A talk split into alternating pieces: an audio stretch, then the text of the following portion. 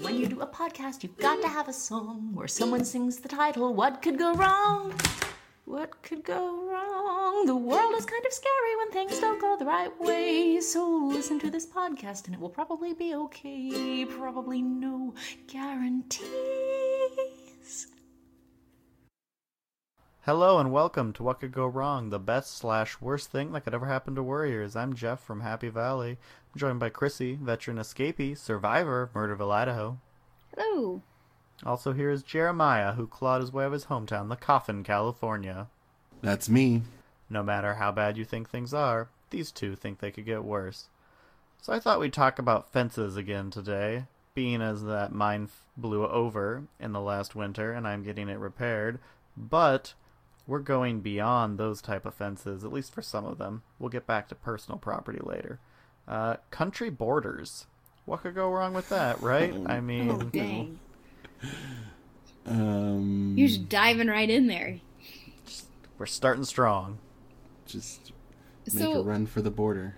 there's like some weird Unless there's a fence. like I think I think borders can be really cool and of course they can lead to a lot of problems.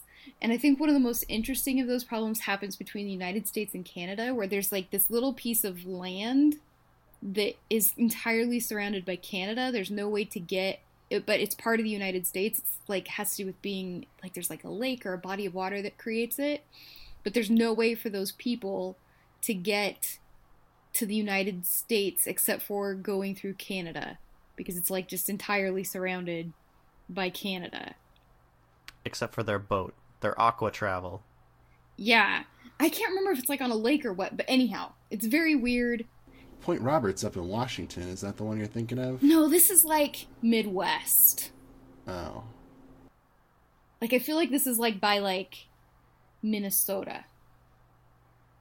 Well, we have to keep the barge industry afloat somehow. Yeah, and I think that that's partly it. Like, there's no roads. Like, the only roads out of this place that's technically in the United States, they all go through Canada. So if you want to leave this place by road, you have to drive through Canada to get back to the United States.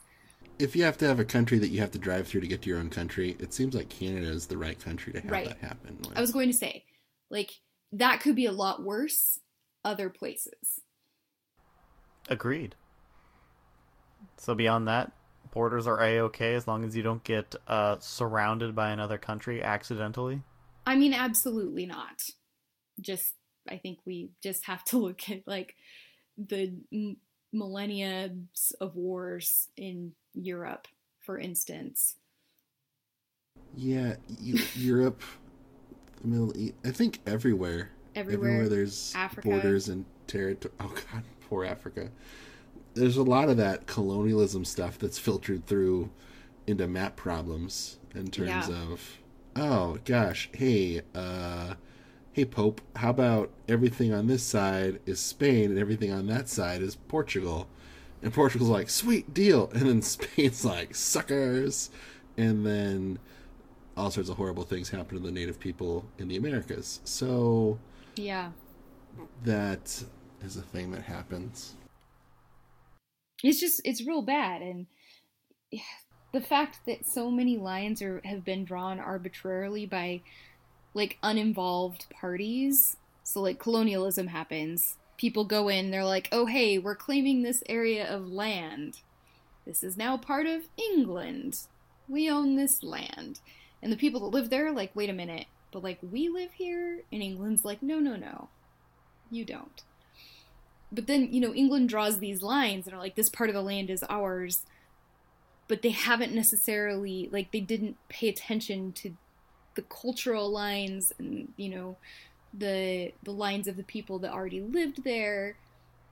And so then, you know, you've drawn these arbitrary country lines through lands that divide, you know, that shouldn't be divided a certain way and then hundreds of years later people are still fighting over redrawing those lines to Oh, yeah. properly show you know where where the peoples who owned the country that was stolen from them lived.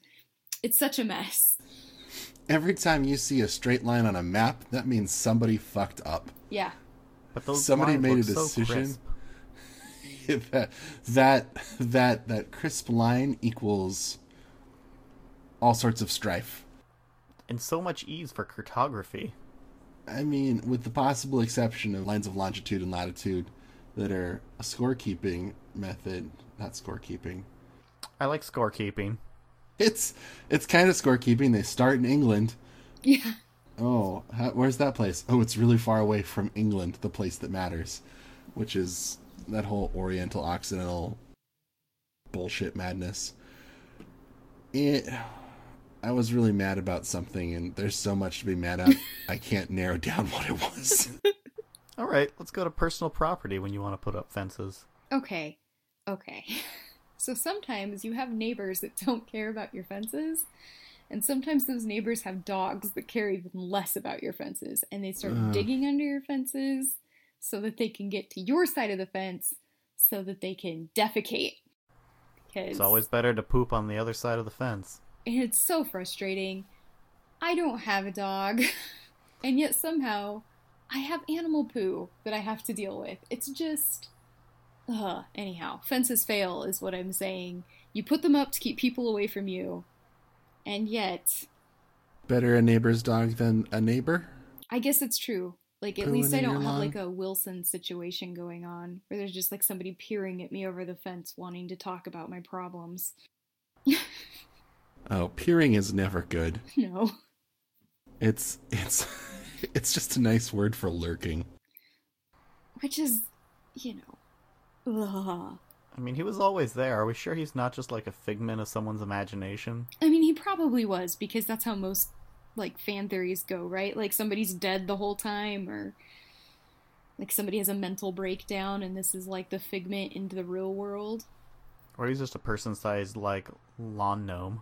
So he's snuffleupagus? Wait, what?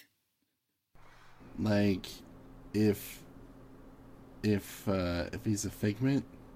Did I hear that right? Yeah. Like, Yeah, then he's like Snuffleupagus. yeah. Well, Snuffleupagus ended up being real, though. Okay, s- do, we, do we just spoiler Sesame Street? Oh, whoops! Is Sesame spoiler Street over? I don't think No, is. that's right. It went private. It's Those on HBO garbage. now. Yeah. Fuck that noise. Oh, it's okay because I put explicit content. How do you really feel about it? I feel a couple bottles of gin about it. Jeff, thanks. I see. A few bottles forgot. of gin. I forgot about that. That's a bummer. Speaking of fences, how about the tragedy of the commons? And companies saying, oh no, we can't let the public good dictate what's going to happen to that thing. We better take care of it and make sure we make lots of money off of it. Yeah. It's not. It's not great. That upsets me. Social circles. Social circles that you have to put fences in. Oh.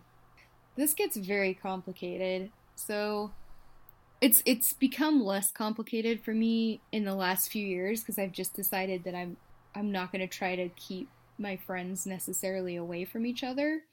But for a really long time I had like my my Christian friends and then my non-Christian friends and then like my nerd friends and then my sports friends and never should any of them meet. So I, you know, kept like things very isolated online and everything because I was very worried about people not getting along. But now I'm just like, you'll build your own fences. Like, I'm not going to try to keep you apart from each other. It started feeling a lot like, you know, like uh, in Rugrats, how the babies were all in the, like that baby playpen. It was like a living room full of baby playpens that I was keeping all my friends in. And there was a Tommy Pickles from each group that wanted to get out of the playpen and go into the other kid's playpen. Anyhow, what I'm saying is it can be very complicated unless you don't care. So you keep all your friends penned up and you're finally letting them free range together. Yeah, I mean, like, if they want to know each other, that's cool.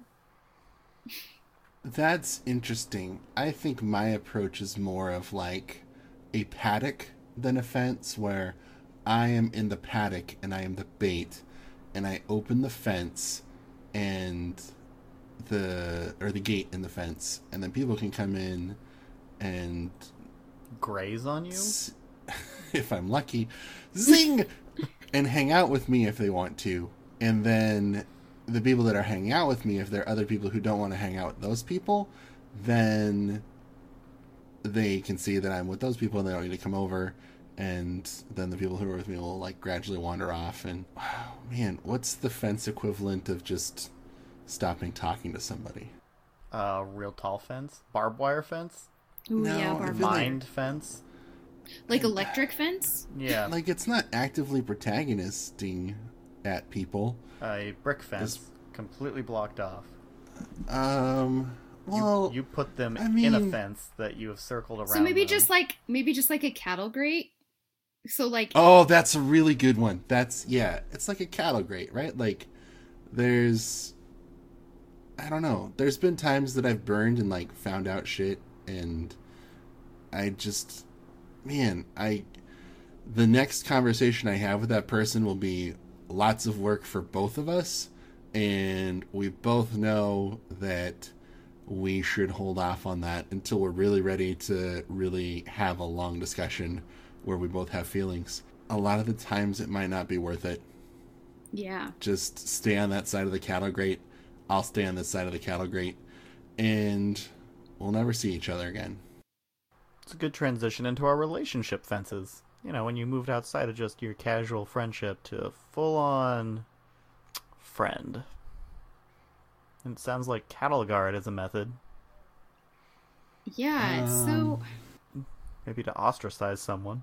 this is gonna be like I think that fences don't necessarily have to like you use the word antagonistic. Like I don't think fences have to necessarily be a negative thing. Like sometimes fences are put in place just to make sure that everybody is comfortable and has enough space and that nobody is feeling like their grass is being walked on. Yeah, exactly. and like I see that as being especially necessary with like good relationships because when you don't have those fences, like those boundaries in place, like what happens is that like you end up in like toxic relationships or you end up in like unbalanced relationships where one person thinks that it's a lot closer than the other person or something. So I'm a big fan of fences and boundaries in relationships. a, a way that I would like to approach it is like having that peace village that I think it's called a peace village between North Korea and South Korea. Not that it gets used very often, and not that my friends are a Korea that I am not, but that there there's this hypothetical place in between the two countries. They got their demilitarized zone, but I would like to not have a demilitarized zone with my friends because I would like to not have a ceasefire that's last 50 years. So, uh, but the peace focus, Jeremiah. The peace village, where it's neutral territory, you can go and have conversations and not be on each other's space, not walk on the grass, like Chrissy said, so that you can check in and be like, "Hey, is this a good time for you? Should like uh, we pursue going on somebody's grass for friendships?"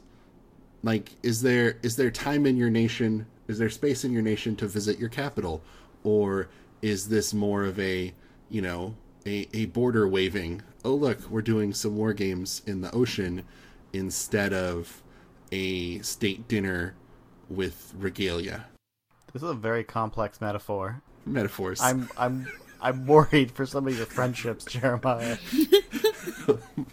Listen, my my my, my uh, friendship United Nations as the Security Council is doing great right now. Everybody's signing on to all the resolutions.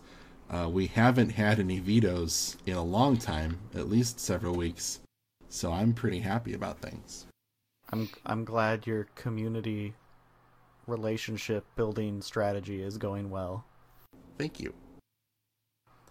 Well, I think that's all the time we have for tonight. Christy and Jeremiah, please give our audience your fond farewells. Um, goodbye. And remember, good fences make good neighbors. So build those fences tall and out of like steel and electrify them. And if you don't electrify them, remember that the the graph of good fences make good neighbors is not a linear graph. Zero fence doesn't equal zero neighbor, and a hundred fence doesn't equal a hundred neighbor. There is a complicated multi-slope formula with some cube roots and stuff in there that is very complicated. We've got the math. We've almost cracked the solution but it might be another decade or two. So be careful with your fences until we have those proofs. Use your fences when you need them, folks. Thanks for listening. Good night.